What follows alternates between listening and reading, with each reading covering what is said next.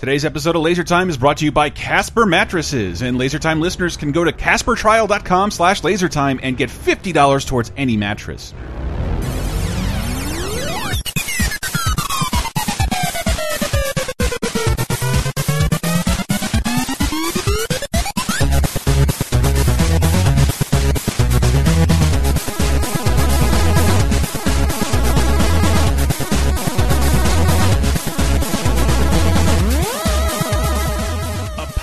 For the delay. It's laser time. Hi, everybody. Welcome to the internet's. I'm going to say fourth leading pop culture show uh, after last week's. What was it? Uh, shit, America doesn't like. Uh, we again, we want your feedback on that. So maybe we can re uh, readdress the idea. But we also want your uh, feedback on this one, which we're tentatively calling Development Hell. Hi, I'm Chris Antista. Uh, I'm Dave Velopment. Dave, hello, Dave. That's Dave Rudd, and who else do we have? Brett. Brett Elston, and uh, I think this is uh, we thought of this in conjunction with a number of things. Did you bring up this idea in regards to No Man's Sky, Yeah, it's kind of de derived from that, but a only hyper ambitious video game that's undergone several delays, justifiably? yeah delays. But then also it was like I feel like we've been like hearing about this in every trade show mm-hmm. for years, Yeah. and it's not that. It hasn't long. been that long. It hasn't been that long. It's just it reminded me of like you know what a show about things that you did hear about for literal years, Yeah. oh, and decades even of things Yes. that just could not get out of that development hell. Yes, and we have a bunch of that stuff uh, that we want to talk about. If you don't know what Laser Time is, we usually pick a topic, we ramble off on it, we grab some research and usually some sound clips. And I wanted to start out pretty self indulgently when talking about development hell, um, because on It took uh, ten months for you to be, to be born. uh, something? no, no, uh, yeah, About your own adulthood, No, no, didn't no. start until you're forty. Didn't hit puberty until uh, nineteen. once again, once again, no, wrong to all of that stuff, wrong. Uh, no, I wanted to talk about because we talked about it in 30 2010, and I'm going to rehash some 30 2010 ground here. Uh, Flight of the Navigator, one of my like one of my top five favorite movies of all time. It wasn't until Mike Drucker was on a Tonight Show writer Mike Drucker was on a recent show and says, you know, I kind of prefer that to that movie to ET. I'm like, so do I. I guess I do. ET is if you had to pick a movie to represent the 1980s, ET. I'm drinking out of a, water out of an ET glass as we speak. Uh, but but it's it's the perfect 80s movie. I think it should be held aloft to support to uh, uh, as emblematic of that entire decade of movies. But I would still rather watch Flight of the Navigator. And uh, they have Flight of the Navigator. Oh, I meant to play this clip to introduce it. Hey, this is fun. Fun Navigator? My name's David. David? So what do I call you anyway? I am a Trimaxian drone ship from Trimaxian? Affirmative. Okay, I'll call you Max. It's easier. Max? Right. I love it. I love that music. Alan Silvestri, the Back to the Future fella. Uh, Flight of the Navigator. We talked about it on 30 2010. That uh, it's it's it's 30 years old as of uh, what this week, next week. Uh, the week we're recording this. yeah. Exactly. Uh, it's and it's one of my favorite films ever. And Disney had announced a remake, and I was like, ah, okay, whatever it takes to get Return flight of the Navigator. so whatever it takes to get Max out of that like fucking boneyard of old awesome props that's covered in bird shit at MGM Studios or Hollywood Studios Hollywood in Disney Studios, World. Uh, but they announced a remake in 2009, and people have continued to ask about it, and they're like, "Yeah, still on." But uh, I didn't know like they had hired specific screenwriters, and I his name didn't ring a bell when he was announced in 2012. It was Colin Trevorrow, famous for a movie called uh, Safety Not Guaranteed, and then Ah. hired to do Jurassic World. So the writer of the Flight of the Navigator, he's like, someone asked him at an interview. I'm like, I think it's still happening, but I clearly am too big to bother chasing down this I made the amazing Jurassic World. Chasing Everybody loves lead. me. Wants me to work for Right, and then a bigger dinosaur But showed up. yeah, I, I, again, I, I know it's self-indulgent of me. I don't want to talk about Who Framed Roger Rabbit. I have a giant uh, article up, multiple giant articles that I recently written about uh, Roger Rabbit. That was the sequel was in ten years development hell. It's like I- a- it's never going to happen. it's like a prey situation where was the first one a little bit it took a while because like didn't they? It did. up- It- yeah, they premiered them. all- Yeah. 80, it, like, and again, you can see all that stuff in the article. You can see Pee Wee Herman, the voice of the Yeah. ship here in Flight of the Navigator, as the original voice of Roger Rabbit. But like the the big takeaway is that you can see it on YouTube. They made a pitch presentation for a CG Roger Rabbit around 1998 because they were going to go ahead with the sequel. Uh, and then Michael Eisner looked at that and like, this looks expensive, and he funneled all the money into Pearl Harbor. So to Oh. ensure that that day is forever associated with tragedy and a terrible film. Uh, but Flight of the Navigator was supposed to get a remake. It has not yet. I think uh, I have an article going up uh, called just calling it the most underrated movie of the 1980s. Yeah. A beautiful time for movies, the 1980s, and this is just one of those. Uh, it's like a, a science fiction short story. It's perfect. Yeah. It's great. It's fine. It just but we weren't living in a world of franchises Yeah. and sequels, and it Yeah. took a while to find an audience, and it's never been bothered to be uh, reevaluated and I have, to, readdressed. I have to say this. Maybe some of the reason that it's underrated.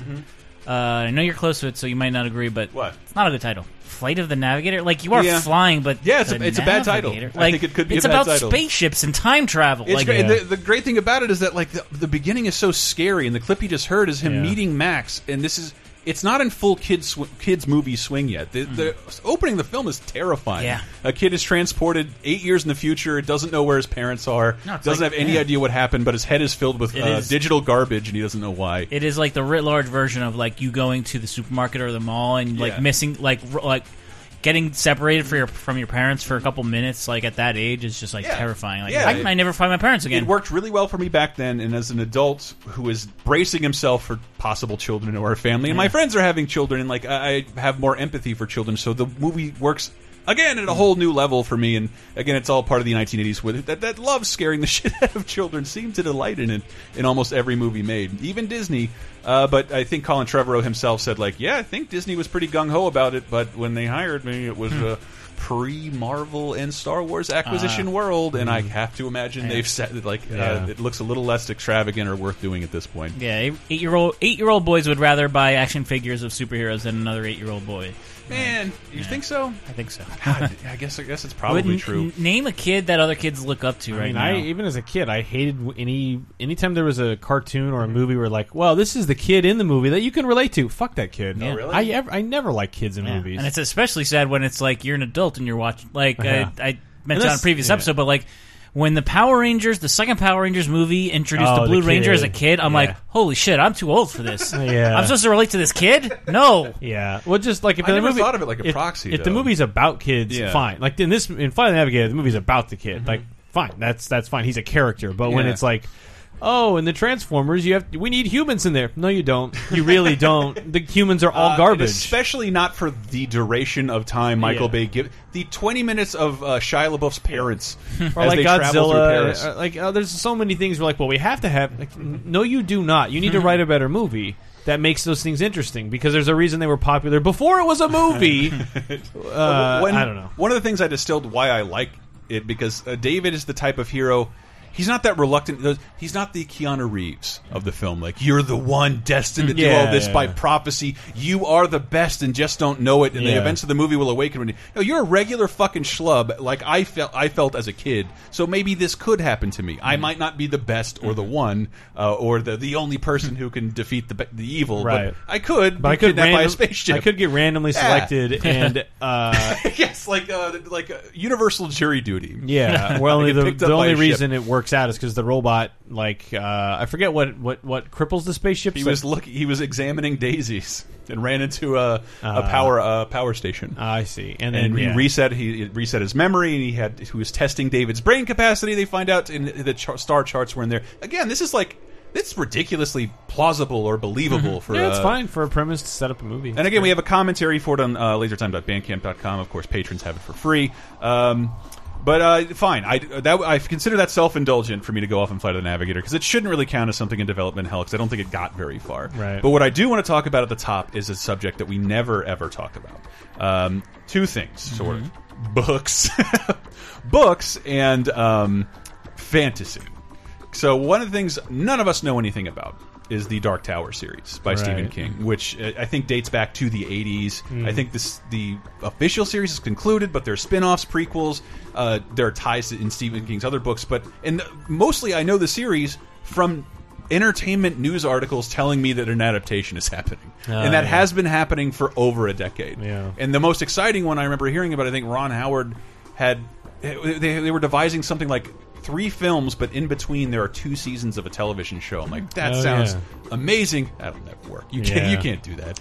You can't expect someone to watch a TV series Uh, based on a movie that, eh, that follows up on a movie. Is there never anything seen. that Stephen King has done in the realm of TV that's good? Like all I can think of is shitty TV, TV movies. Maybe it. It's, it was fine. Uh, it- if you haven't seen his he hated Kubrick's The Shining. Oh my god, the So one with much. fucking uh, wings guy. Yeah, Oh, I Steve- watched that. It's It's not good. It's it's really not good. And I've read Stephen King's book. And it, that that is good. But he's like, I hate Kubrick's version. But Kubrick did something profoundly in- Yeah. interesting with it. But no, I, yeah, I don't know of any any great Stephen King television, not Yeah. off the top of my head. Look, I like Langoliers, but only in a. Langoliers? Jesus, Langoliers. They eat time, and with uh, and, and everyone's stuck in an airport where like food doesn't taste like food or anything. and they look So like uh, a a PS sub PS1 Oh, Pac-Man. Yeah, oh, okay, I'm so glad and you're. they kill uh, Balki at the end. Sorry, spoilers. I need you. I need you in the zone for bad visuals because um, this is leading up to something. Because I, I don't, I'm sorry, I don't know more about the Dark Tower series. It's one of those things I always wanted to be more interested in, uh, but I don't read a lot of Stephen King. Is there another book in this article? In There, in this is episode? a little tiny section, a little slice for books that I'm Okay. I'm, I'm bringing over because uh, what I do know about is Game of Thrones. Yeah, that's what I was thinking. somebody gave me a Game of Thrones book, and again, that's not the end of this. Uh, the Game of Thrones is a book some my friend handed me like for no reason in like the year 1999. I'm like, this is great. I don't like a lot of fantasy because it's all prophecy and magic runes and a bunch of crazy shit that I, I like. It just, it just I, I don't know the Lloyd Alexander books. I found myself really bored by a lot of Those books are tough. Uh, but Game of Thrones isn't. Game of Thrones isn't, and like I think you guys, I clearly haven't seen the show. I'm guessing, but like Yeah. the, the show is about political strife. It's a Game of Thrones, Right, like the destabilizing a country by a leader suddenly dying and everybody vying Yeah. to be that leader. It's a very relatable story. I mean, it could it's take- like it's like what's going on in uh, Venezuela or Iraq, but with white people, Hmm. and I think that's part of the appeal. And that, I love the books because they were violent. I thought they were great. The first book came out in 1996, Game of Thrones, uh, and I love second book 1998. Uh, wait, I said 96 to 98, two year difference. Clash of Kings. All of these now sound like mobile games. um, and then 2000, Storm of Swords. That's all you need for a mobile game. Blank of blank. Blank of blank. Yeah. Yeah, it's X of Y. really, it's really scary at the Fart of boners. Even that sounds like a mobile, mobile game. That's George Double R Martin, or as my friend Sarah calls him, uh, who does not like his work, George Rape Rape Martin. Again, it's way cuter coming out of her mouth.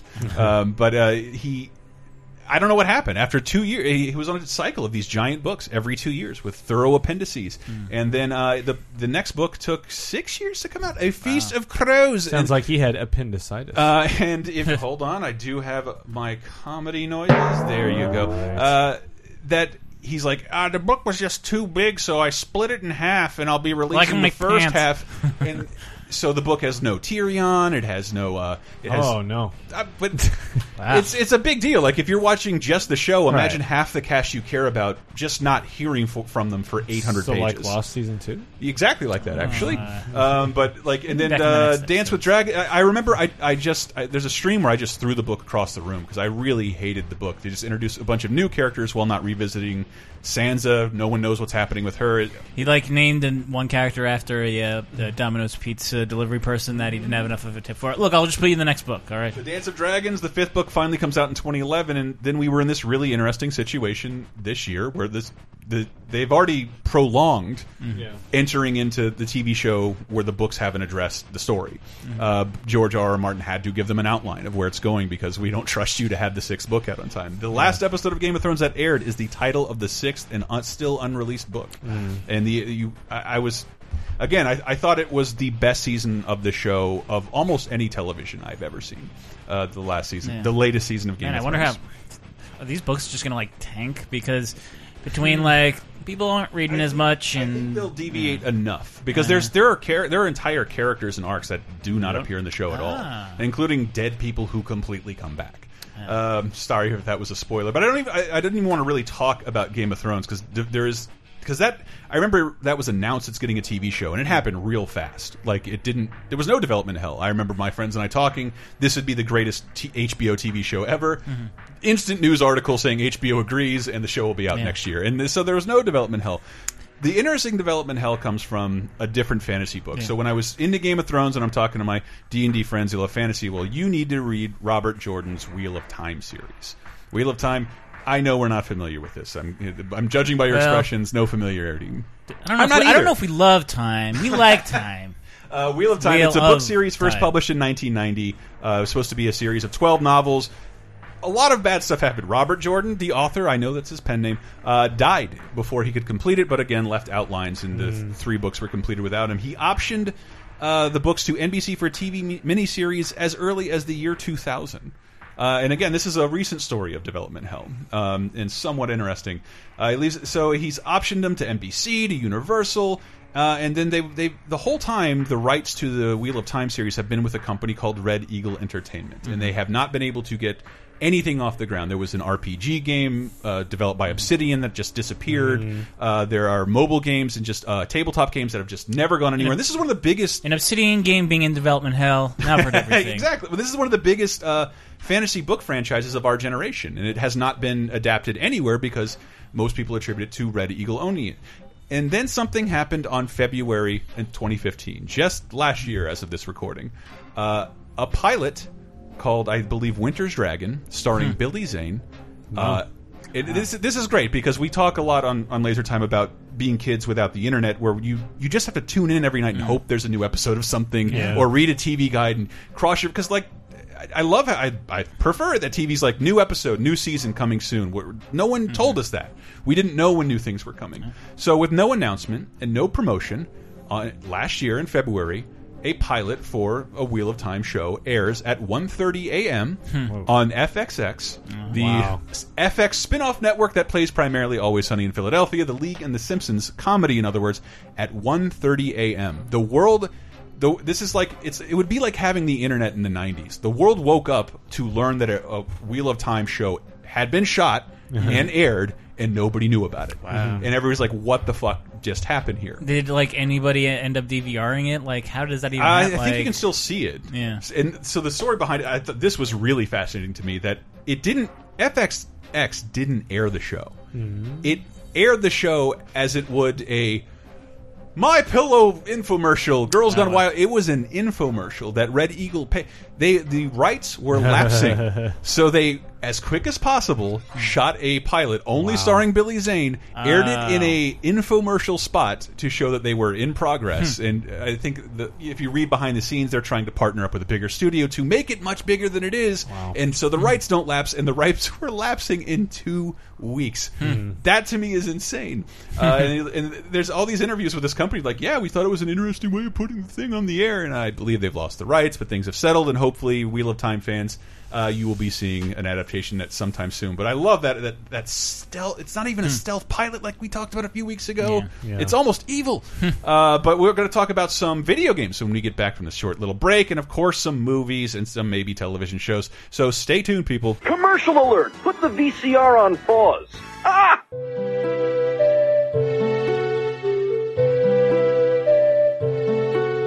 Look, people, it's time to wake up. Wake up! Mattresses are too expensive. Trust me, I purchased one at a big box store a few years ago. I never want to do it again. Thankfully, this episode is brought to you by Casper. Casper mattresses, do you know what they are? They're a sleep startup that launched with one perfect and outrageously comfortable mattress at a fraction of the price of normal mattresses. Casper mattresses combine high density memory and premium latex foam to create a sleep surface that contours to your body and keeps you cool and balanced throughout the night. And uh, best of all, I always say best of all, but I don't know what's better, the fact that it's cheaper or that it's better. Mattresses haven't changed a lot over the years, people, but Casper has been researching all things on the science of sleep, and Casper mattress will cost you almost a quarter of the price of a mattress at a big box store. And speaking of big box store, you don't even have to go to one. They will send a mattress straight to you. They have all sizes from twin to California king, and guess what? You don't have to take my word for it. You can try it out for yourself. Casper offers a risk-free 100-night trial. You don't like the mattress? They'll come and pick it up, dispose of it, and it'll be like it never happened. You'll you'll get a complete refund. But I've never heard of that happening because most people are satisfied with their Casper mattresses. So if you're looking to grow up and be a big boy and get rid of that futon, try out Casper mattresses. And LaserTime listeners can go to CasperTrial.com slash LaserTime and get $50 towards any mattress.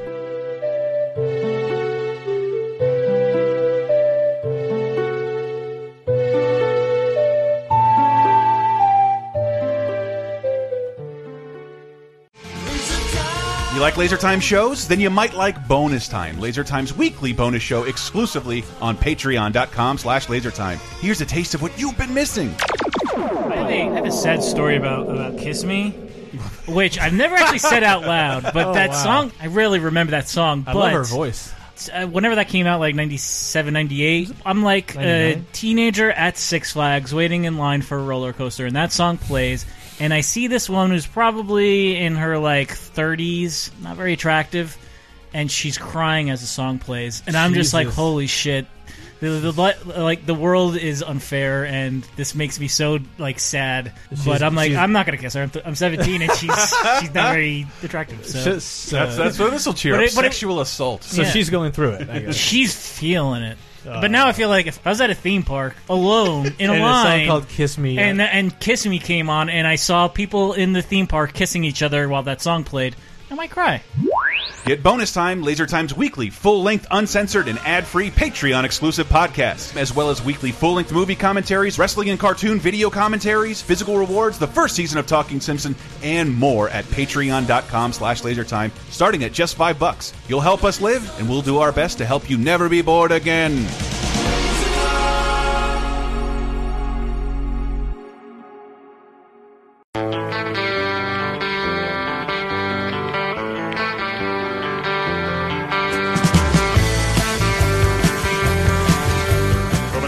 Don't Fear the Reap. I love doing radio. shows. You're listening to Laser Time, top of the dial.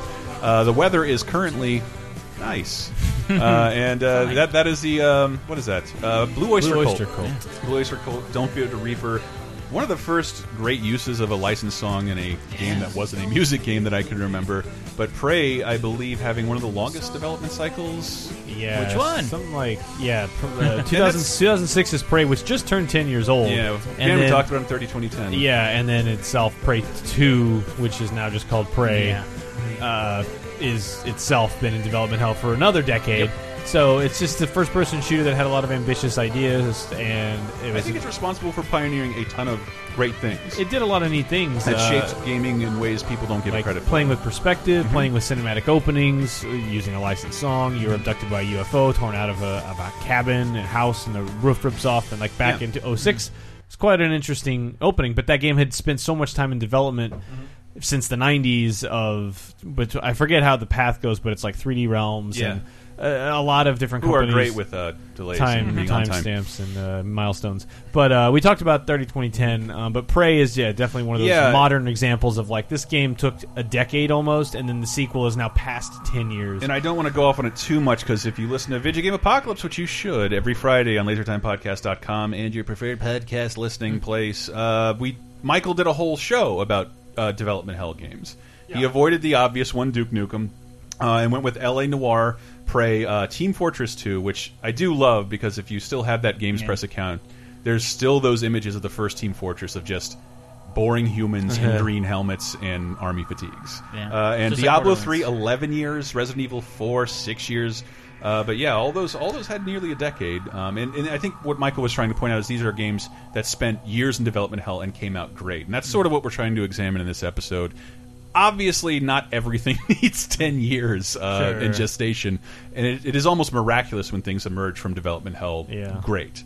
Uh, but what, are there some other games that qualify? yeah, this one just popped in my head now, so I'm gonna like Cliff Notes version is Final Fantasy 12. Wow. Okay. uh, because it started development around 2000, like ho- like right after they finished 10, and then 11 was going to be the online game. 06? Yeah, and it finally released. It's actually about to be 10 years old, uh, like September or October of 06. Uh, so it's been about six years, and I saw it at E3, I think 2004 or 5. I forget which one. And it was a certain, it was a turn based back and forth game, and then, like, I, I forget all the people involved, like uh, Sakaguchi, uh, you know, series creator Final Fantasy. Uh, like between directors, producers, a lot of cooks in the kitchen. Uh, That's probably the thing you'll find with almost everything. yeah, all these about. are very similar. Lots of cooks because the there's a lot of money on the line. Final Yeah. Fantasy ten did really well. Well, nine did really well. Forget all of them Well, did really well. eleven in the long, like as a game that was supported for years on Yeah. a monthly subscription Yeah. fee. So there's a lot of pressure on 12 to like deliver, and it ends up coming out at the very end of the Yeah. PS2 life cycle, within weeks of the PS3 launching. Uh, completely overhauls the battle system, the way you interact with the game. Uh, so that that was just one that kind of popped in my head. Kind of when I fell out of love with the Final Fantasy. it's the series. first one It's I like- didn't finish. Oh well, I like they, they still eight, do that like. MMO kind of style it's where like it's a single player MMO. Yeah. Ah. And that's the, the big bummer for me, and it's a unique experience. Is that I thought I couldn't understand. I, I couldn't understand the original Final Fantasy games. They were I was turn-based shit was too complicated for an ADD boy who didn't like to read. Uh, and so the first game I ever played was ten, and I loved it and couldn't wait for the next one. and so the next game, not an RPG. The Yeah. next game, uh, it's coming out in like the during the death rattle of the PS2 when I bought all these new systems. Missed it, so I had like. 13 was like a Yeah. huge gap. And then, uh, I mean, just to riff off Final Fantasy again, just popped in my head is what became Final Yep. Fantasy 15. That's insane. was announced in It's 2006, the spin-off Final of 13. Called Final Fantasy Versus 13. Yes. and that was an action game more in the vein of Kingdom Hearts, an action RPG rather than a turn-based thing. 13 itself came out in 2010. Wow. And then 2014, I think, is when the Versus 13 Mm-hmm. game they did the big E3 thing where the logo changed. And fuck it, it's Final Fantasy 15. Just forget it. So that was another like six Wow. year, well, no, almost a decade of just like what's going on with this Kingdom hmm. Hearts 3. I'm sure you could put in there too. Hmm. Oh, yeah. But but rather than jump Pretty around, much anything Square's done yeah, uh, over they in Japan. trying to get back on the saddle. But StarCraft Ghost oh, was a Yeah. first-person shooter that was supposed to be set in the StarCraft world. It was announced in 2002. I mm-hmm. saw it at e- that same E3, 0405. I oh, you saw it. Yeah, and there was like you could watch. I think you could play it, mm-hmm. and it was at least visible and viewable. Uh, it's but my, to my knowledge, that game was really far along and was one of those last-minute decisions like that only a company the size of Blizzard can say, "Fuck it, Yeah, who cares about little the bit. millions we invested? We don't need to see a return." because WoW had launched just like a year and a half before, so they were making money. But March of 0, it was announced in 02. March of 2006, so four years go by. Mm-hmm. Uh, they put it on indefinite hold, but never f- officially cancel it until 2014. Hmm. So for um, eight years or whatever, it's like, is this canceled? And they're like, eh, we're not talking about it. Eh, and then finally, like, yes, it's canceled. But that character Nova, she ended up showing up in Heart of the Swarm anyway. So some of the plot lines maybe got resolved in a weird way, but there was a about four years of what's going on with this game because it was even at E3 and we saw it, Yeah. and then it another eight years and like, so is that dead or what? What I happened? mean, it isn't like Overwatch started out as like eight different things Yeah. and eventually became a game.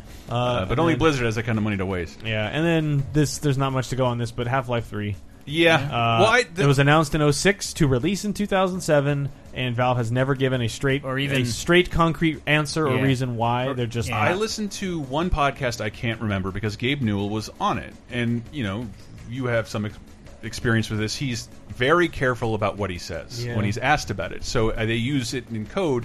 Ricochet 2, uh, the sequel to the Valve game Ricochet. So, Uh-huh. it, but he, and basically he says sort of the same thing. A Valve is a giant company with an entirely new source of revenue Yeah, than when they were yeah. developing games. So the way he made it sound is, is to me is that there are there were multiple versions of Half Life Three that you have never Oh, seen. sure.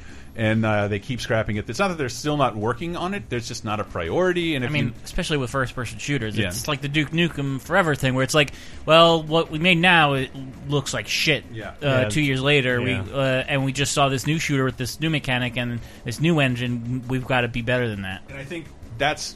But I, I've always said that that's what that you're more excited about a new Half Life because that means a new Valve engine that Yeah. you will play great things like Left 4 Dead and Counter Strike on for Yeah. years to come. And if it doesn't have that new engine, do you really want to care that much about a new Half Life? To me, that's the most important thing: the engine on which they build it, because Half Life invented all of these things to make this new kind of game.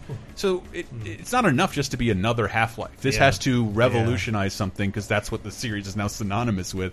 And so I don't, yeah, I don't really care if there's a third one in, until they find a great reason for it. I assumed it would be when they release hardware Yeah. or more VR shit.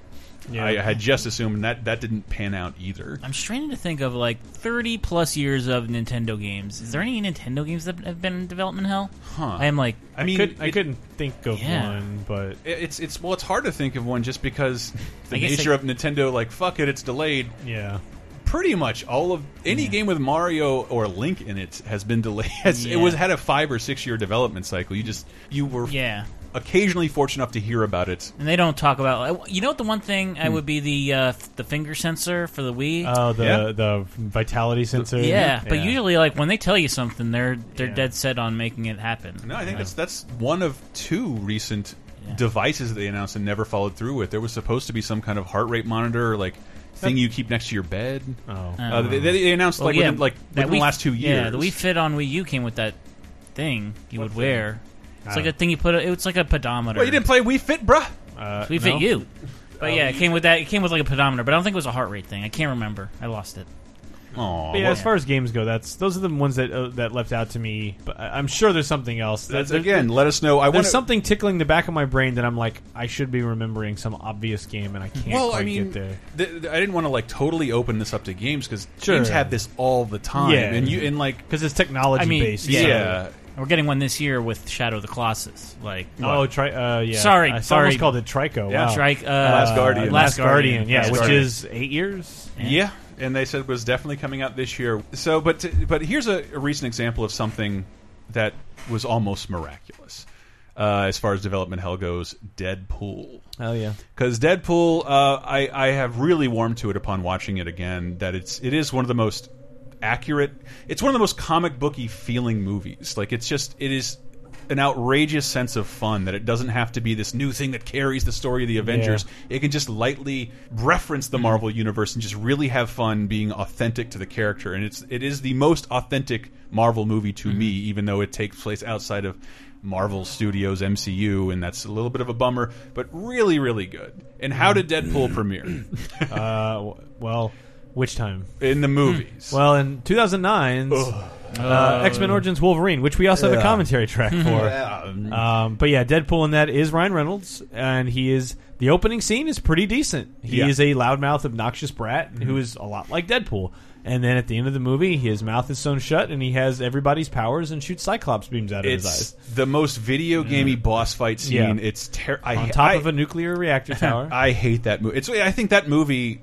That movie in The Last Stand created a giant amount of distrust, I think, Yeah. with, with Fox having access to these Marvel characters. Yeah. Uh, and it, it's a real big bummer. And then all of a sudden, let's say like two years ago, Yeah. just past Comic Con, somebody leaked uh, the, this Deadpool spec footage and had the world saying, "Yeah, whatever fucking happened to that Deadpool movie that you not only was promised in writing and articles, like the the movie clearly is telling you Ryan Reynolds is in this for like four seconds because he's going to be in a Well, yeah, because because he personally wanted to do Yeah. it, and then after the deviance, the the deviant, in the strictest sense of the word, the deviation Mm-hmm. into Green Lantern that he had to do, mm-hmm. so that ate up a bunch of time just Yeah. being in Green Lantern, and then mm-hmm. finally, yeah, this this this, this this thing leaks online, and I immediately said, and I, I just I'm only mentioning this because I'm rarely this right. I'm like. Uh. This didn't just leak. This is Yeah. very intentional because yeah. this is leaking around Comic Con and like, where did this come from? And it's taken offline and comes back up, and then it's officially released. And like because of the leaked footage, Mm-hmm. the movie gets fucking greenlit and gets to do whatever it wants because like the expectations set by fans just on that spec footage. Yeah. and, and also that- didn't have a big budget, so kind I, of like I think one of the reasons I was disappointed by the uh, by the movie is because the whole movie centers around that scene that you saw in that leaked footage on the highway. Right. But I I love this. I I love the way Ryan Reynolds talked about it on the Tonight Show with Jimmy Fallon. Like, where did this footage come from? Well, yeah, we developed the script six years ago, uh, wrote this fantastic script. It leaked online, and Deadpool fans went nuts for it. So the studio uh, granted us a small amount of money to make test footage. This, this test footage that we shot uh, uh, then sat on the shelf for four years, as it does. They didn't do anything with it. And then, then just a little uh, under two years ago, it leaked accidentally onto the internet. Accidentally. And well, here's the thing: it it the fans freaked out. The Deadpool fans freaked out and overwhelmed Fox, and Fox basically had to greenlight the movie. The problem was, is like this footage was owned by Fox and sort of illegal that it that it. So I'm, I know that one of us did it. Like, there's four. There's four of us. There's Yeah. me, Rhett Reese, Paul Wernick, and Tim Miller, the director. One of us did it. Okay, good. Yeah, all right, good. Yeah, I don't know who did it, yeah. We all we all But sort it- of said at the beginning, someone should leak it. Someone should leak it. So some, I, the, the idea was planned, but I'm 70% sure it wasn't me. Okay, perfect. All right. I can't picture Ryan Reynolds at a computer actually doing the leaking. Hey, like too much of a he's too he's a too big a movie hunk to, to use how, computer. You see how gung ho he was, like to, all Yeah. that lead up in promotion. He seemed to be psyched for that Yeah. stuff. But you know, also his like star power kind of waned a little bit. Yeah. He needed Deadpool to be a success too. Yeah. But Deadpool is a great success story, man. It's it's a it's it's it might be my favorite Fox movie in general. Uh, Fox X Men movie. Ah, Right. I think it's the like and it's the ninth or tenth X Men Yeah. film. Strangely enough. yeah, probably. Fucking crazy. Uh, spinning out of that though, Mm. 2000 the same movie X Men Origins Wolverine Mhm. had Gambit in it. Dude, that Ah. I, I'm And- sorry, I forgot about and that. Gambit Holy shit. started also getting oh he'll have his own movie too, and I forget that actor's name, but he ended up not reprising the role. Uh, it's, but it's that guy, the Death Knell. He, he Taylor Taylor, what's his name? Not uh, he was in. John Carter. Kish or Kush. Taylor Kitsch, yeah. True, Det- True Detective there you season go. two. There you go. He tanks things with high expectations. Just like yeah, Poor such guy. a such a year like between Battleship mm-hmm. and John Carter from Mars or whatever it was like mm-hmm. two big blockbusters that Yeah. sank that you were in, and it's like I don't think it's all his They fault. He's a battleship. yeah, but I don't think it's Um, his fault. He's a good actor. But because the main brand, and this factors into Deadpool too, because the main X Men brand was mm-hmm. like, well, after Origins Wolverine, what do we do? And it's like First Class, which just resets everything and new cast and new everything. But First Class was 2011, so to do that and have a Gambit movie at the same time, it's just like, well, that's let's not mess with it now. And then in 2008. Or not 2008, uh, 2014. Channing Tatum of all people, gonna- it has been two years at this point, right? yeah, he said like after rumors of like, yeah, I would love to be Gambit, and then Yeah. finally he is going to be Gambit. And that was in 2014. Directors and producers keep kind of coming in and going out. Yeah. Uh, schedules are bad. There were release dates. Oh, this is a very that's this is the very definition of modern development. Yeah, salary disputes because they were Mhm. like they probably lowballed Channing Tatum big time. Mhm. Um, it's like, well, You're in Magic Mike XXL, which was a fantastic Mm-hmm. movie. Fucking love that movie. Uh, but the release dates keep fluctuating. So like right now, this Gambit movie is allegedly supposed to be out next year. So we'll see. Wow. But that's again back from 2009, the same movie, X Men Origins Wolverine.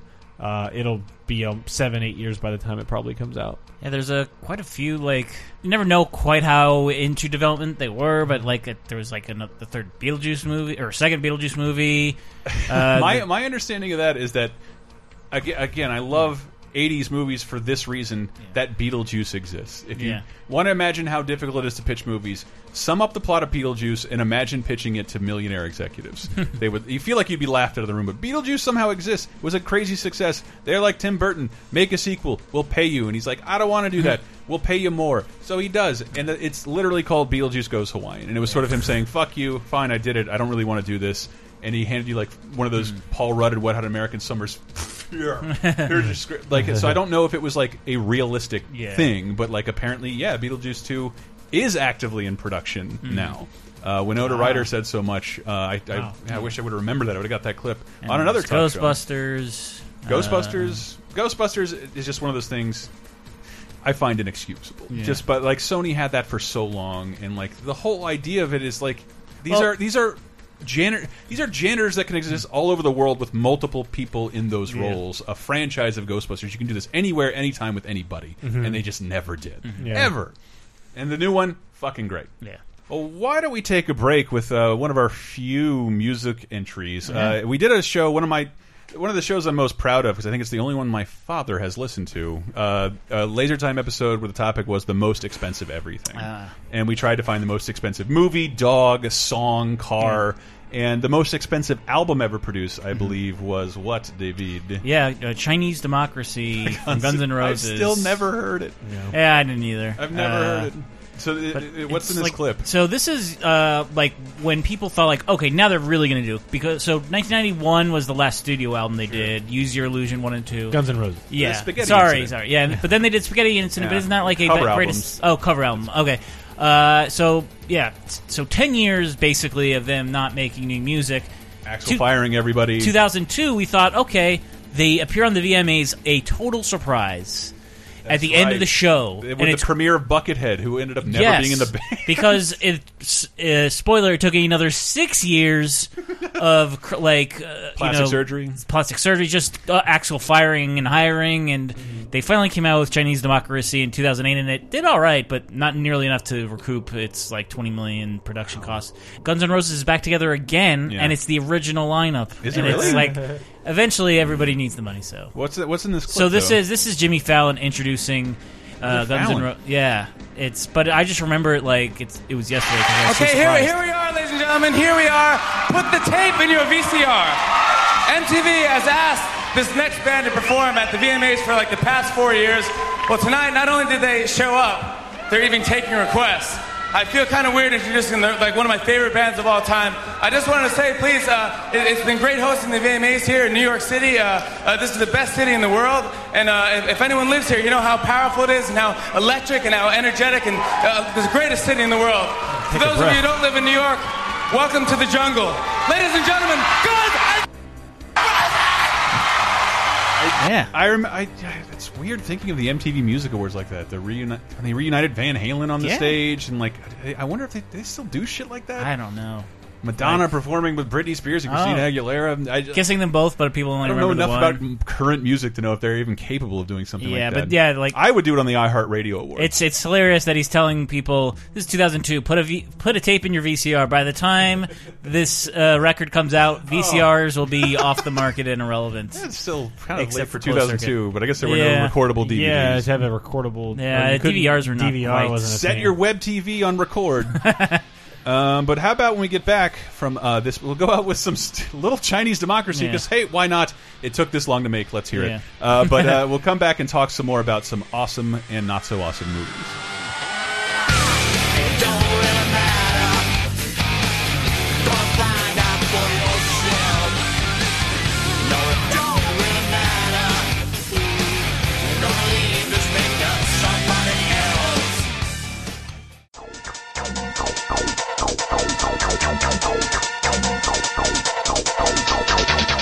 Okay, guys, park it right here for a second because I have to tell you about today's sponsor, which, uh, if you couldn't tell by that punny introduction, is Zipcar, baby.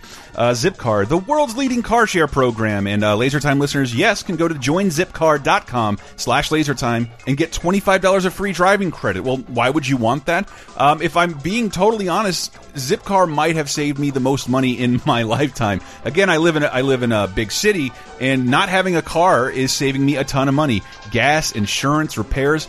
Imagine that was all on somebody else, and that's what Zipcar does. You can rent cars for as little as one hour and as long as seven days. You simply show up, put your card in the windshield, it unlocks for you. You can just start driving right there. Reserve any car you'd like via the app, and parking is pre-designated and free, so you don't even have to pay for that, which is super expensive in my city. But if you don't use a car that much and you're sick of paying all the bills that go along with having one, I thoroughly recommend you try Zipcar. We save literally hundreds of dollars a year by having a car whenever we want and having none of the bills. All you need is a valid driver's license and a debit or credit card. And uh, yes, once again, LaserTime listeners can go to joinzipcar.com slash lasertime and, and get $25 of free driving credit. Check it out, guys.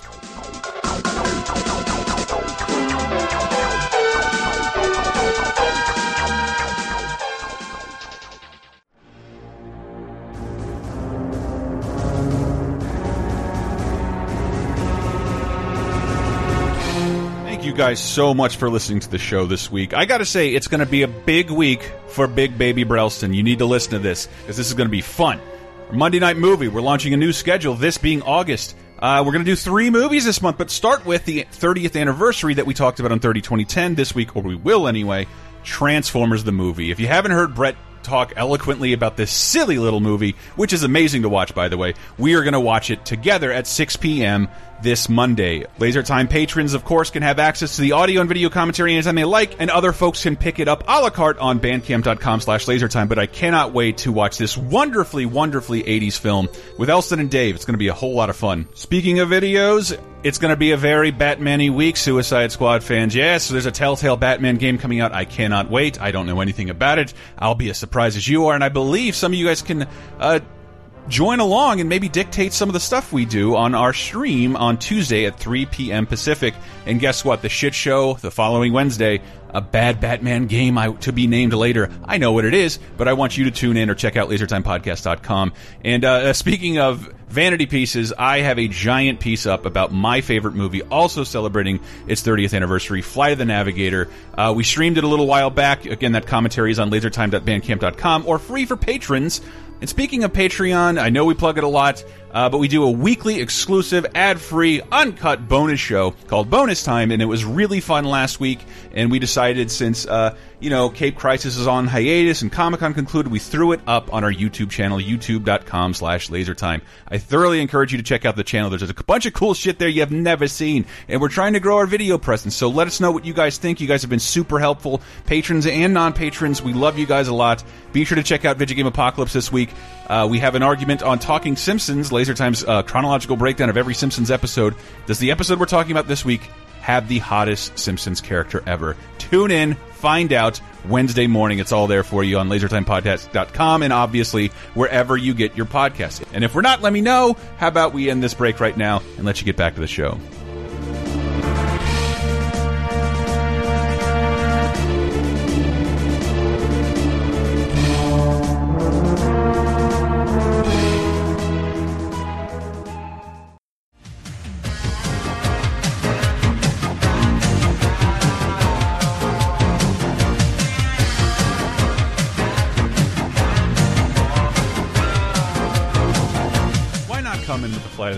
Theme? That seems appropriate. I love that movie. Happy 30th birthday. I imported the Blu-ray from Europe, and it's the most expensive movie I've bought ever. Um, but yeah, love Flight of the Navigator. But I wanted to talk about a few more movies. How about since I'm cartoon obsessed? We talk a little bit about cartoons and development hell. And I, I- Ah. again, we can't do that for too long. Again, harkening back to the most expensive everything, I tried to find the most expensive movie ever made, uh, adjusting for inflation. It's kind of still Pirate, the third Pirates of the Caribbean movie, but the one of the most expensive movies, and you, it's hard to calculate the cost, uh, is Tangled. Uh, because ah. Disney's animated process, I think in the 70s, that's why people ended up leaving the studio, like after Black Cauldron being another one of those development hell movies, because of the the story process, having more writers than animators, trying to hammer out the perfect animated story because animation is expensive.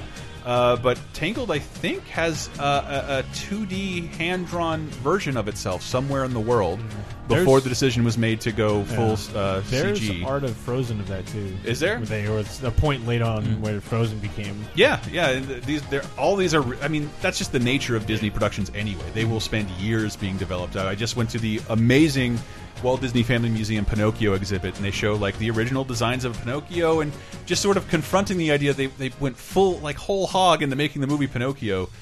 Which is based on a series of books of a puppet who has no manners and doesn't know how to treat people. Kind of him learning how not to be a dick by constantly being a dick, up to and including most famously uh, killing Jiminy Cricket upon meeting him for the first time, just murdering him. uh, Pinocchio is a dick, so that they had to create that kind of that Disney style.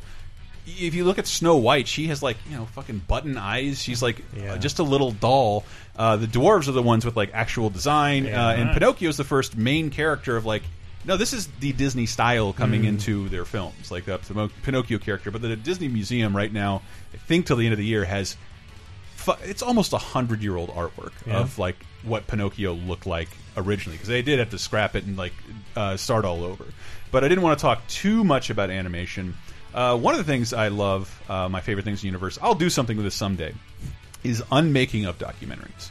Oh there- yeah, those are good. there's one that came out. Uh, uh, Stealth came out because uh, it's not supposed to be seen. Uh, was never supposed to be seen. Let's, how do I phrase this? Emperor's New Groove. How about that? Emperor's New Groove.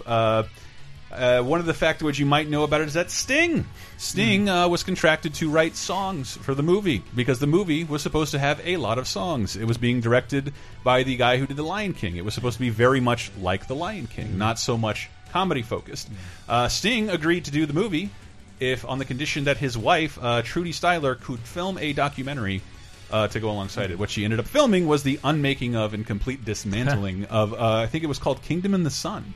Completely different title with completely different characters with a completely different cast. Uh, I, I think also, another thing in his contract is that he would get a title match with Ric Flair. Uh, no, I'm sorry, that's wrong Sting. I want to wear a mask of me. Sting is also a really good digger. So Yes. Yeah, but that uh, but Sting's music ended up being cut from the film, and um, the documentary went unseen. It's called the Sweatbox, and you can find multiple versions of it out there. And it's, I think the documentary is fairly like a making of documentary for about forty minutes, and then you watch this thing unravel, and Sting's like, "What the fuck am I writing for? What?" What's the story again? Like, I don't have a lot of time here, guys. What's going? David Spade's in this. I think that, I think David Spade was always in it, but but so Owen Wilson was too. And uh, I do Oh, not believe. wow. You, oh wow! I was in a. Well, I've always wanted to be the voice of an animated character. uh, and the original name was uh, Manko, and it was changed to Kuzco because. Uh, the discovery that Japanese slang term for omako is vagina. That it means vagina in Japanese. uh, a bunch of changes, uh, but there's a uh, this documentary just surfaced uh, like two or three years ago, and you can see basically the unmaking of the original Emperor's New Groove. Um, this just appeared online, and I'm not sure it's fair to call it development hell because I think it was moving along swimmingly as DreamWorks animated movies tend to do because they're made to have nine sequels and come out uh, every two weeks, I believe. But uh, Shrek, Shrek was DreamWorks' Ah. first Disney film, and we wrote about this in LaserTimePodcast.com. Uh, I have been for years.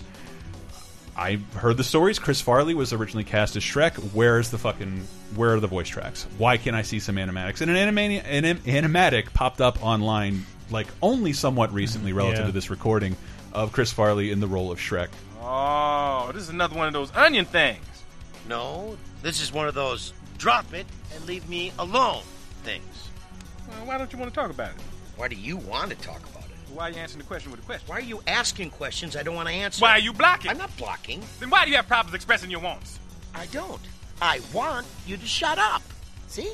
No problem. You're just displacing your anger. Believe me, it's properly placed. You're really mad at whoever did this to you. No one did anything to me. Yes, yes, yes. Someone hurt you so bad. Someone hurt you many years ago. Leave my parents out of this. Fucking, I just it makes me so sad. I really want to know what that movie would have looked like. Yeah. I'm sure it would have been different, but uh, as if you don't remember, Chris Farley died in 1997, Yep. and Shrek came out in 2001. Yeah. So uh, it, they said he recorded just like 90% of his dialogue Wow. and had to be replaced completely by Mike Myers, which then, because the beautiful nature of animation, one of the reasons I love it so much, which not only affected the design of the character, Mm-hmm. just because of Mike Myers' mannerisms and affectations, uh, just ended up informing the character and changing the story a little bit. And Yeah. I'm just like, what is the alternate history if Chris Farley doesn't die, it does Shrek? That's a hit.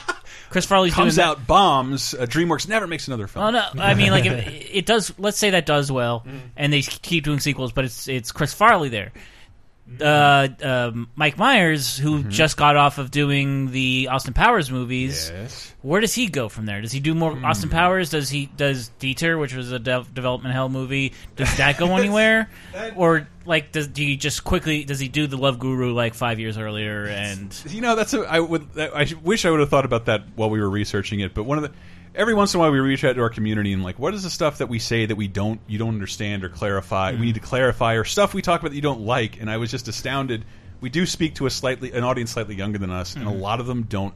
Why do you guys care about SNL? I know Brett doesn't so much, but Henry, Dave, and I are like obsessed with Yeah. the lore and the process. it's and like the legacy. almost like WWE, where it's like I love the behind the scenes stuff. Like, Yeah, it's why'd that mildly get fired? interesting. Like again, like wrestling, the '90s Well, were like again, a big time for We were it, talking about that somewhere else. A live show. Knowing you're watching a live show makes Yeah. it that much more interesting Yeah. because it's hard. Sure. Um, and and it's like wrestling too, where it's like even the ma- if a match is not good, like the fact that a match is happening and not being terribly botched, it's still like the the fact that this is happening. It's That- like a it's a minor live. miracle. You could watch this unravel live, and I think that's part of the reasons you watch anything. I mean, fuck NASCAR is a thing, Yeah. but uh, but like I, I was astonished to see how many people like don't know shit about it and have no interest, and that sucks because we did recently, uh, uh, somewhat recently, the what the best SNL movies ranked by uh, according. Yeah. to user scores, uh, and we I looked at uh, it's Pat.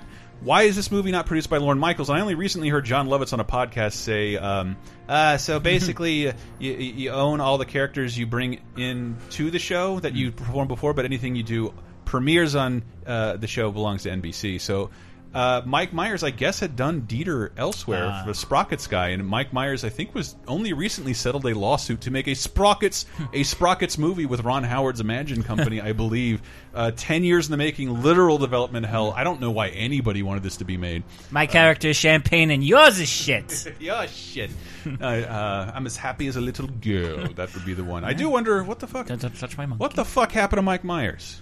Where he Uh, where he been? Yeah. I know he directed a movie, luck. Supermensch. He directed Yeah. a nice documentary about a friend of his. Uh, Still Shep not. Gordon. Uh, he's still shocked by Kanye West uh, talking I out of think, turn. I think he's more shocked of the reaction to the Love Guru. yeah. Why does No, I everybody di- think this is racist? I have a whole scene explaining why it's not. Yeah.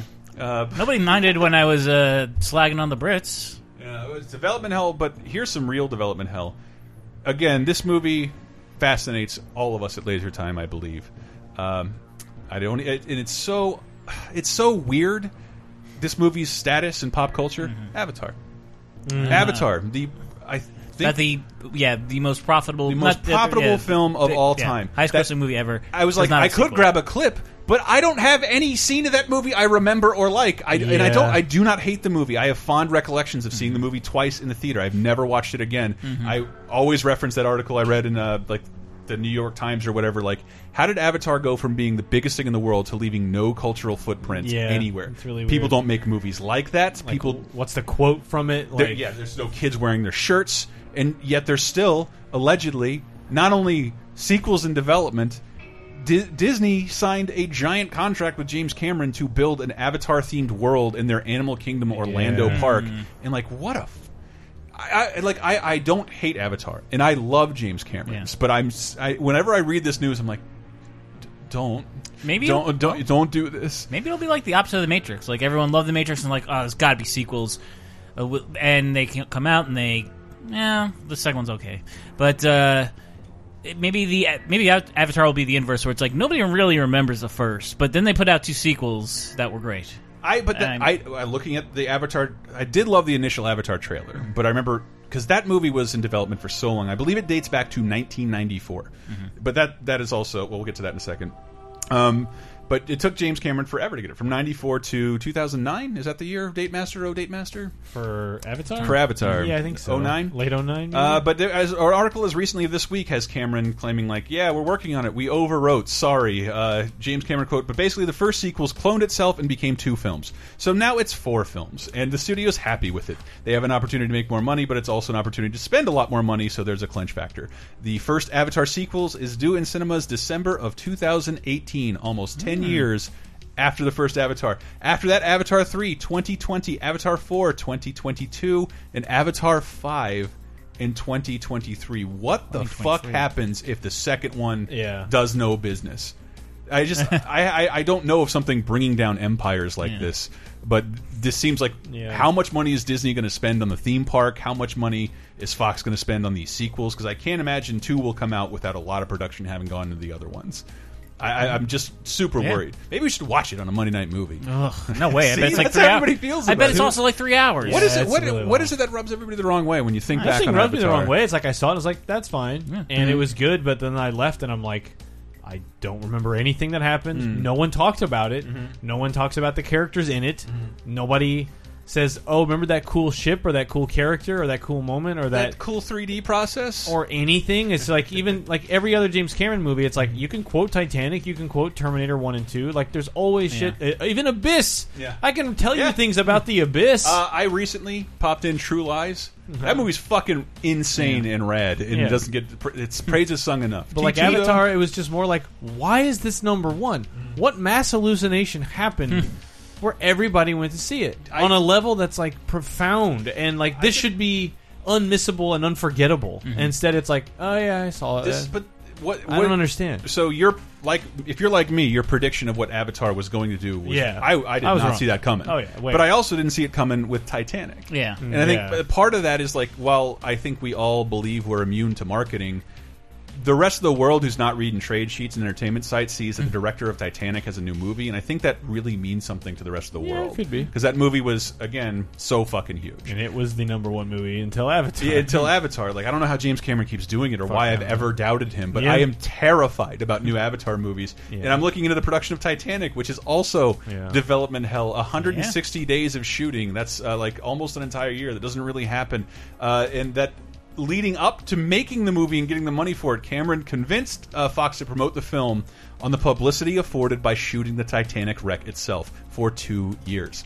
Uh, they organized several dives, uh, and, and Cameron said, "My pitch on that had to be a little more detailed. Look, uh, we're going to do this whole opening where they're exploring the Titanic wreckage uh, and they find the diamond. So." You know, uh, we're going to have all these shots of the ships. I am paraphrasing him. Uh, now we can either do them with elaborate models, motion controls, and CG, and that will cost this amount of money, or we can spend X plus 30% and actually go and shoot this real wreck. So, like, that is kind of neat Yeah. that the footage you're seeing in Titanic is the best footage Yeah. ever taken. Of Well, then the he did like a whole documentary totally. about the I think that's all he did for ten years in Yeah. between Avatars, like just deep sea missions. Yeah. Uh, and again, I saw a Titanic exhibit at a museum, and I had no idea how deeply moved I would be by that thing. Uh, maybe I wasn't feeling, I was too young and cynical to really love Titanic. I don't dislike it at all. I've Still never seen it. You've still never seen it? It's like one of those things where it's like when it came out, I'm like, ugh, all these girls like fawning over Leonardo DiCaprio. I I don't want to see this movie. And then they just became a thing like, well, nah, I might as well just never see it. It just, it, I don't know, like seeing uh, seeing in the museum exhibit like all these plates and belongings of these people who were traveling over the ocean in the only way you could, and there's no villain other than an iceberg. Uh, it- they just all ate shit, and like the movie, if you think about it, it James Cameron, we did a ton of research. People went to etiquette classes; they could mimic the uh, the uh, what would you call that uh, caste system roles of people back then, what the uh, different cabins would have looked like when you uh, stratify the classes. Uh, but I, I, I don't know. I don't know if we'll ever go back and watch Titanic. Um, another movie though, because and this is really sad. I wasn't super gung ho on this topic, but last week we brought up Baby's Day Out, which is strangely Wow. uh, super popular. Making it second consecutive appearance It in a laser is. time. I don't think this will ever happen again. We streamed it on youtube.com uh, Oh slash God. laser time. Streamed the, the game prototype. It's the only known sprite of Joe Montana I can think of. And, uh, Joey And Pants. Pants. Joey Pants. Um, it's one of the worst games I have That's- ever it was- it was unbearable. Uh, it was really bad, but it has a great ending. So make sure to watch it all the way through, kids. Yeah. um, but that I Pat, that movie was directed by Patrick Read Johnson. Uh, it was written by John Hughes as part of a lucrative Fox contract following Home Alone. Uh, it's directed by a man named Patrick Read Johnson. I'm like, what the fuck else did he do? And it turns out he made what looks like an incredibly charming movie. Uh, let's see if you can understand just by me saying the title. A movie called Five uh, Twenty Five Seventy Seven. Anybody know what that means? Uh, Five twenty five seventy seven. It's how much May my last TV cost. 77? Joe Elston. Star Wars? It is. Ah. It is Star Wars. It is a movie he made, a coming of age self, like uh, uh, I think, slightly autobiographical tale of him being the first fan of Star Wars. Uh. and I think Stephen Colbert has a similar story of winning a contest Uh, to see yeah. it weeks beforehand, and him trying to tell the rest of the world about what they're about to see. Mm-hmm. And again, the best thing about Mm. Star Wars to me and doing all this research is that every no one expected anything from it. So were you to describe it, everybody would blow you off and wouldn't give a shit. uh, so many people lost money by not caring about Star Wars. It's Yeah. great. It's I call it the wrongest experts have ever been Mm-hmm. Star Wars. Um, but he made a movie about uh, I, I forget what the actual tale was that he he got to see it way early because he was shooting uh, movies on his own. Uh, it's a movie starring Sam Weir from uh, Freaks and Geeks. Mm-hmm. Let's hear a little bit from the trailer. These are your morning announcements for May 25th, 1977. A new and golden age lies upon us. Genesee Theater, 3 p.m. Come on, you gotta go, guys. Don't be alarmed. It's only Star Wars. Oh, right, like I'd waste my time on some dorky sci fi movie. Oh, so you don't have your little Star Trek parties anymore? Shut up! What is this movie? So, like, yeah, it's kind of fascinating thinking of a pre Star Wars world where you're trying to talk people into going rather than trying to talk people into going on the first night. Um, that's it's very weird, and it was he self financed it. Uh, Patrick Read Johnson, director of Baby's Day Out, just so we can own the search term in this podcast. Uh, he uh, he screened it in 2007 for the 30th anniversary of Star Wars. This movie has not been released yet. It is done. Damn. It is completed. It was screened at the Star Wars Celebration in 2007, and it looks it allegedly has a release date next year on the 40th anniversary of Star Wars. What it's a it's a that? movie that hasn't been seen for There 10 was a movie with a similar premise where Yeah. it's like we gotta. What is that movie? The, I, I, there's like two movies with that premise. the one where it's like our friend has cancer. We have to bring him to go see episode one. And it's oh, like, why yeah, would you I think there was there was another movie about. Fuck, there's like I think two movies either in development, Yeah. Mm-hmm. fictional movies. So this is I think a like somewhat biographical. Ah. Look, I don't.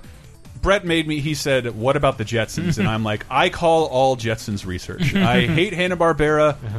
their content, but I love their designs, and I really like the Jetsons. And it's just weird. Yeah. Like the most recent news about the Jetsons, the Jetsons movie. A Jetsons movie has been rumored to be in development since 1985, longer than most of you listening. It came to fruition, sort of, in 1990 with an animated film, which I I, I find very endearing. I, like saw a it, as I saw it in the theater. I thought it was good. It has a Damn. Great theme song by uh, Double XL. Hmm.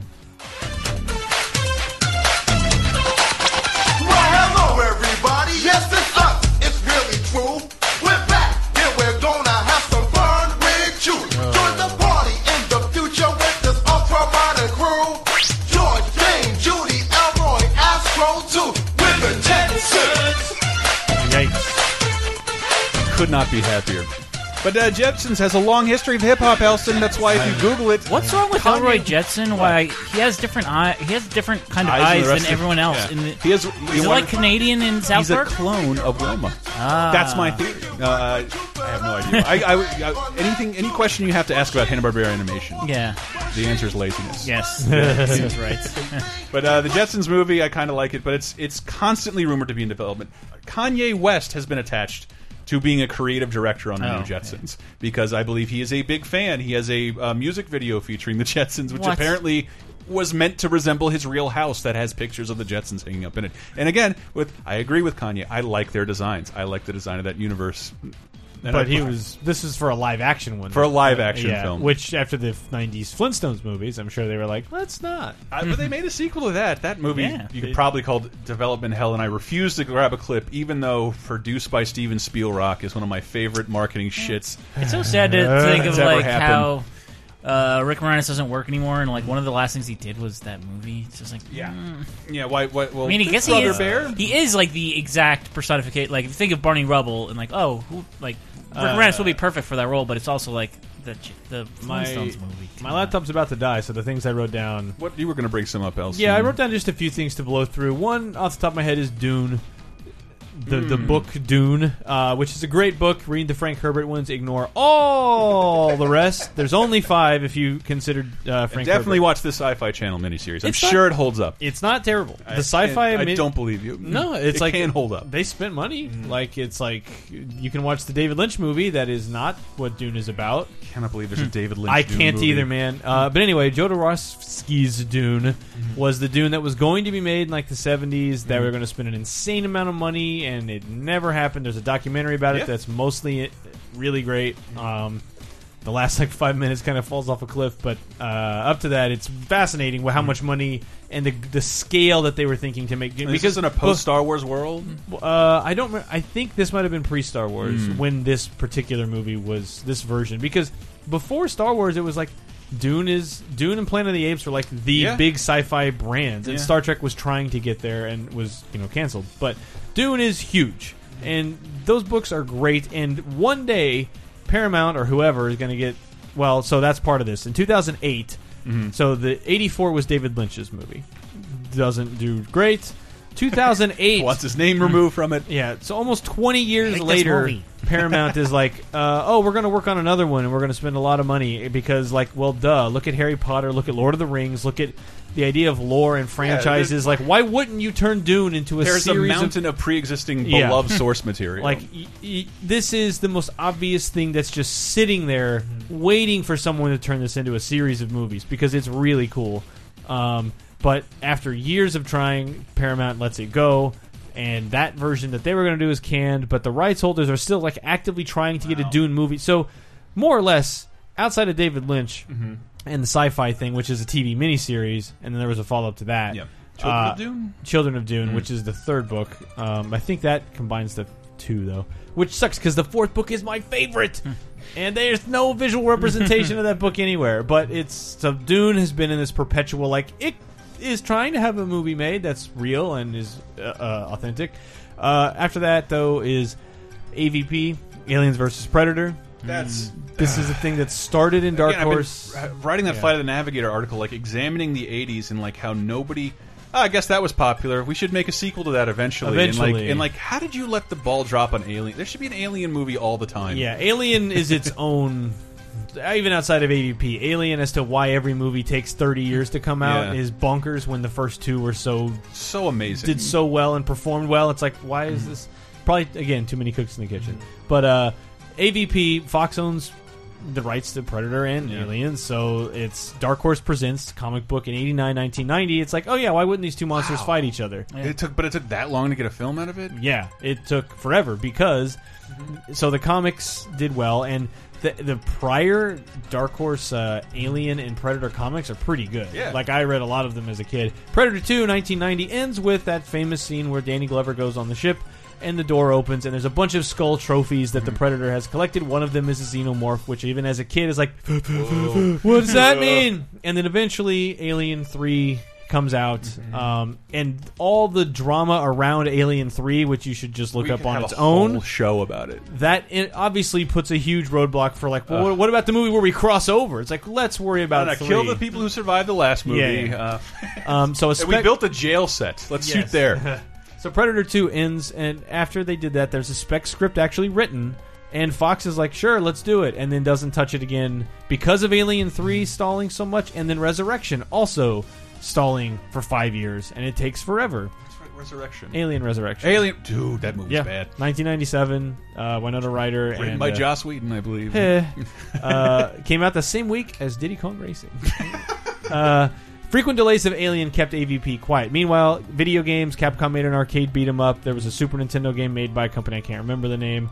Uh, tons of games and comics over the years, and so I, I had written somewhere that every other medium has been kinder to the Aliens versus Predator franchise Yeah. than films. So after then, when they finally are like, okay, enough time has gone by. Predator hasn't had a third movie, mm-hmm. and Alien has been quiet since '97.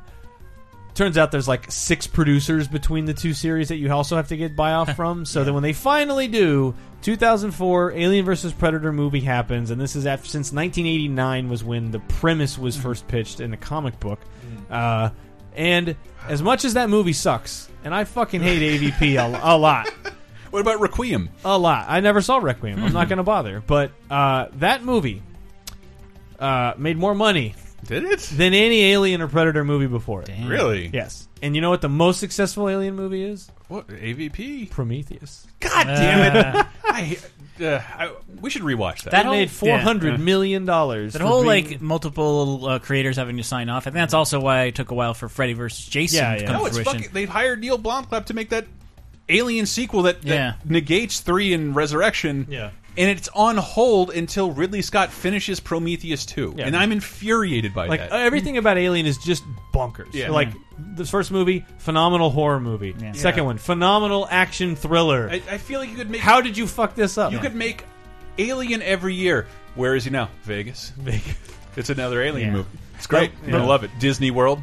Yeah. But with uh, with Freddy versus Jason, so uh, according to the, to the Wikipedia article, 1987 is when like New Line and Paramount like started talking about doing it. Six years later, But 1993. that was the difficulty. They weren't Yeah. owned by the same company. Yeah, yeah. But 1993, they got to a point where Jason Goes to Hell ends with Oh, Freddy yeah. Krueger's glove coming amazing. through the ground and pulling It's down the the only thing I remember from that film. Yeah. And then, well, you don't remember uh, uh, Don King eating the heart? Eating a that's human so heart. Great.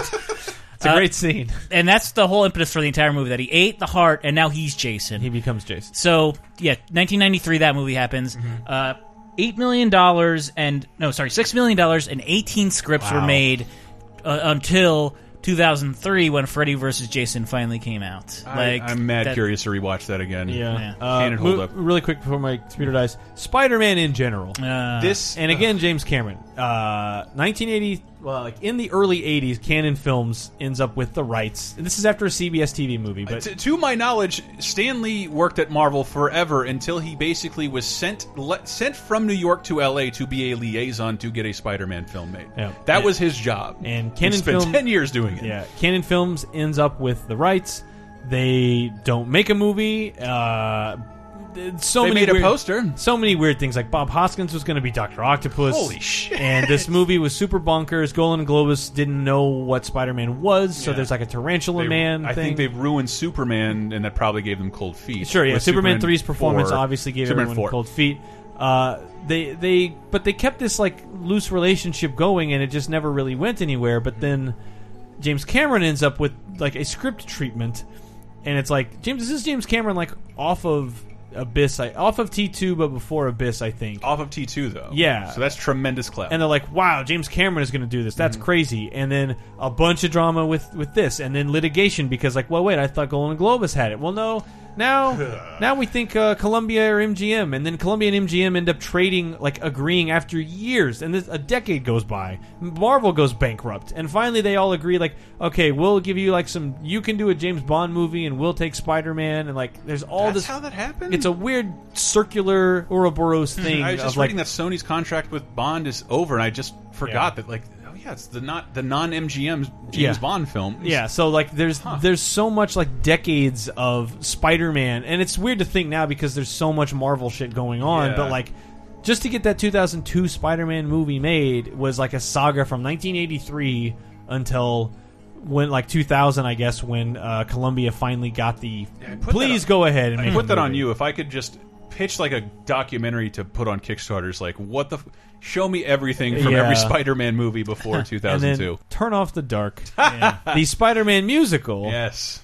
Uh, on Broadway, just closed in 2014. Announced in 2002. Holy shit! Tony Adams at, right after this Sam Raimi movie. So the movie comes out. To, like Tony Adams is going to produce a.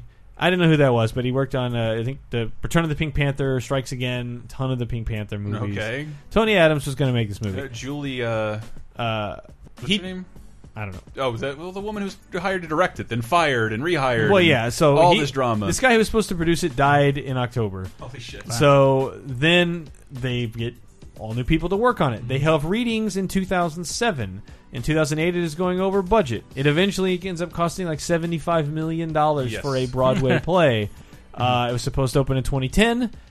It's delayed. Storyline problems delayed into 2011. Alan Cumming was going to be the Green Goblin, and then was, and then bowed out. And he's like, "Thank God I didn't stick around for this shit show." I saw it. He would have been very injured. Uh, You need to be highly. th- sorry, keep going. Keep going. Uh, it officially finally opened June fourteenth, twenty eleven. Uh, again, first announced in two thousand two. That's nine nine years. Uh, lasted three years amidst numerous injuries and people getting hurt because it requires uh, a constant trapeze artist and Yep. incredible tensile strength of your body. And, This is point. I believe it has the most preview screenings in history. And we did the most expensive everything. I think that is the most expensive play, Mhm. even adjusted for inflation. Uh, Yeah. I just found this while cleaning the studio. Oh, I have here my tickets and my playbill for Spider-Man: Turn Off the Dark. I saw it. I thought it it is dumb and stupid, and but it's not. It's meant for people who like dumb, stupid Broadway shit, and I don't know who those people are. I don't know who goes to see Shrek the musical. I don't know who does that. It's for those people. Uh, but it, it's the stunts are breathtaking. Yeah. I was worried. I was holding my hand on my on my heart like a ninety year old woman the whole time. Spider Man jumping off a balcony and chasing Green Goblin over everyone's head. Yeah. How is this happening? This looks so dangerous. Uh, it was amazing. They they they, they canceled it. But they said that like. If someone like Vegas were interested, they could move it over there. And Yeah. they, I mean, they hired Oh, uh, don't Julie. What's her name? Like one of the, the most famous uh, play directors. Fired her. They hired U2. Well, uh, Yeah. uh, The with Edge. the Edge and Bono to write the music. I don't know why it's credit to you, Bono and the Edge, and like, but the U2 guys are all playing instruments. What are you, why are you denying Yeah. the other two guys? No one can name money. Uh, we were going to close out with. Um, Rise Above, which is probably the most universally likable thing to come out of this, because the rest of the, the song, it's so ridiculous, and especially as, as as many times as Spider-Man's origin story has been rehashed in the last fifteen Well, years. At least this came out on like the uh, the Kevin Smith, Tim Burton, Nick Cage Superman, Mm-hmm. Yeah. Death Yeah. and Return of Superman, which is also like that is a slam dunk idea of a movie. Mm-hmm. Like this is the biggest thing that ever happened in comics, at, at least in my opinion, in like in the '90s. Sure. And you can make it into a movie, and you've got four Supermen and all that stuff. It's a it's a cool premise, and you they'll sell a million toys. And yeah, it just never comes together. Mean, there's that what, the, that making of documentary that's just so frustrating because odd like, documentary. It's nobody really puts their foot down. That's the Yeah. problem. It's Yeah, like that uh, was a revelation. It's- hearing Nick Cage, an alleged giant Superman fan, Yeah. and Tim Burton talk about this, sort of cares about comics. Yeah. Uh, hearing them talk about it, like I, Tim Burton sounds like a fucking fraud. Yeah. He just said multiple sentences, and this is all meaningless. And everybody's shaking their heads and writing stuff down as if this can be interpreted in like, any way I, into a I film. don't really like this, and I don't really like this, and it's like, okay, well, what do you like? I just what, think you what should, be more, you know, like stand there and just be there. And, like, dude, no one's gonna call bullshit on this. No one's gonna say like, Yeah. dude, we have a lot of money. Right? There's 17 people in this room who are all being paid. Uh, we need to get something together. But it, it, like, what, what did, how did you put it? Just a bunch of people not making a not decision. making a decision. Yeah, it's like procrastination, which Yeah. I know a ton. It- It's like if you don't say, like, let's do this or this is wrong. If you don't put a directive out, then you won't get in trouble for it failing. So you never, the documentary, it's one of the only two-hour documentaries Yeah. I've ever seen Mm. because of how batshit the production was and how many. It's going to take place on well, not just other worlds, like other worlds inside a spaceship, and like what the it's Superman, Jesus! Uh, it, it it is crazy how much how much pre-production went into something that Yeah. never happened, Mhm. uh, and then we finally do get. Superman film, and I got Ah. I love that love that theme. That's all I'll say. That's the only good thing to come Yeah. out of Zack Snyder. Because Marvel movies. What's your favorite Marvel music theme? Doesn't exist. No one has one. They all sound the fucking same. But Yeah. Superman, Man of Steel has a great theme. I'm used to that the X Men theme, I guess, at this point. Like I at Yeah. least know it, I guess. Yeah, but that that Marvel doesn't have an orchestral theme for any of their characters or films. Yeah. it's very strange. Um, except for Guardians, because it's all pre-existing Yes. music. Uh, ain't no mountain high enough. Well, we're going to close out with uh, "Rise Above" by U2. Hopefully, you can find a good version of that. Uh, thank you for listening to Laser Time. If you want to hear more about Spider-Man: Turn Off the Dark. Uh, our Cape Crisis show, uh, we had, we I, I saw it and I I grabbed the soundtrack and tried to tell you everything about seeing this live to two of the biggest Spider-Man fans I know, Brett and Henry. Uh, it was a really fun recap of the entire musical. there's I- another episode. There's also a development health thing. The Batman musical. the Batman musical. Yeah. It's it's a little more fucking, but it's not. It, no, it's not any different than the Spider-Man musical. It is everything you think it is. It is every. I'm Spider-Man. I'm fly, can I fly? Bouncing off the walls. That's a that's a song in a scene uh, in, in the film. It's it's insane. Yeah, I'm an old gold tooth. and if the fucking it's the, the the play starts where the beginning of time. Spider-Man. yes, yes. Uh, Uh, the, the sp- uh, Spiders were there with the dinosaurs. It's very weird, but it's to it's to create a nice set piece on stage, and then of course goes to high school. It's it's astonishing that it happened. I don't know who the audience is, but it wasn't me. But I'm I'm really glad I saw it because the sounds are great. Uh, but uh, you can listen to that on CapeCrisis.com. It's it's down there somewhere. Maybe turn, search for "Turn Off the Dark" Cape Crisis. Uh, we'll link you to it on the page on LaserTimePodcast.com. How about that? Yeah. Thank you guys so much for listening. Once again, we are largely Patreon supported. We are supported by you, kind listeners. You can find out more at patreon.com slash Laser Time. Every week we have an exclusive podcast just for you. Uh, we have a ton of, like, over 50 free movie commentaries for you Yeah. there on Patreon. and tons Uh, of comic book TV show uh, comic book TV show commentaries, wrestling match, wrestling and match commentaries. And, yeah, Patreon.com slash Laser Time is also the home of uh, uh, Cheap Popcast, Yes, the pro wrestling podcast. Uh, and yeah, speaking of development hell, uh, we'll get more into it on bonus time. But yeah, there's Glacier, the wrestler, who took way too long to come out. And I, I could say development hell, but that wasn't the case. I don't understand how much leeway these Mm-hmm. writers are given. But the Simpsons movie has a fascinating Yeah. history. was was maybe I think over a decade in the making, but it wasn't actively in development Mhm. for a while. Mhm. Uh, but I think it turned that movie turned out great, and it's almost ten years old. I cannot believe it. Um, but yeah, we have an entire show about the Simpsons. Uh, Laser Yeah, Time's chronological look at the Simpsons called Talking Simpsons. Find it on your iTunes, TalkingSimpsons.com. I think you're really gonna love it. um, and we also have what other show else? Uh, the aforementioned 30 2010. It's a weekly look back at what happened 30 years ago, 20 years ago, and 10 years ago. That exact week. It is not a grab bag of just whatever I remember. It's like that ex that exact week. Trying to recreate like what it was like to be alive To be that there. week and everything new. Yeah, and you're it's always A lot bunkers less than it is now. and it's always bunkers like what came out the same Yeah. weeks, and you're like those happened the same week. Um, but yeah, uh, it's 30 2010. You can listen to it on Wondery, Mhm. which is uh, one of the networks we work with. Yeah, Wondery.com slash 30 2010. and also on iTunes and LaserTimePodcast.com, of course. But uh, yeah, just like Aliens just turned 30 years old. We talked about like Cable Guy turned Flight 20. Navigator, baby. Yeah, like the and and Multiplicity. Multiplicity God, why do we just turned forget it? 20 years old. Uh, but yeah, like games, music, TV, uh, mo- movies, t- like news things. Just a little grab bag of uh, You find out what movie opened against the Challenger exploding. yes, uh, 96, 86, 96, and 06. So if you were live for any of them, give it a listen.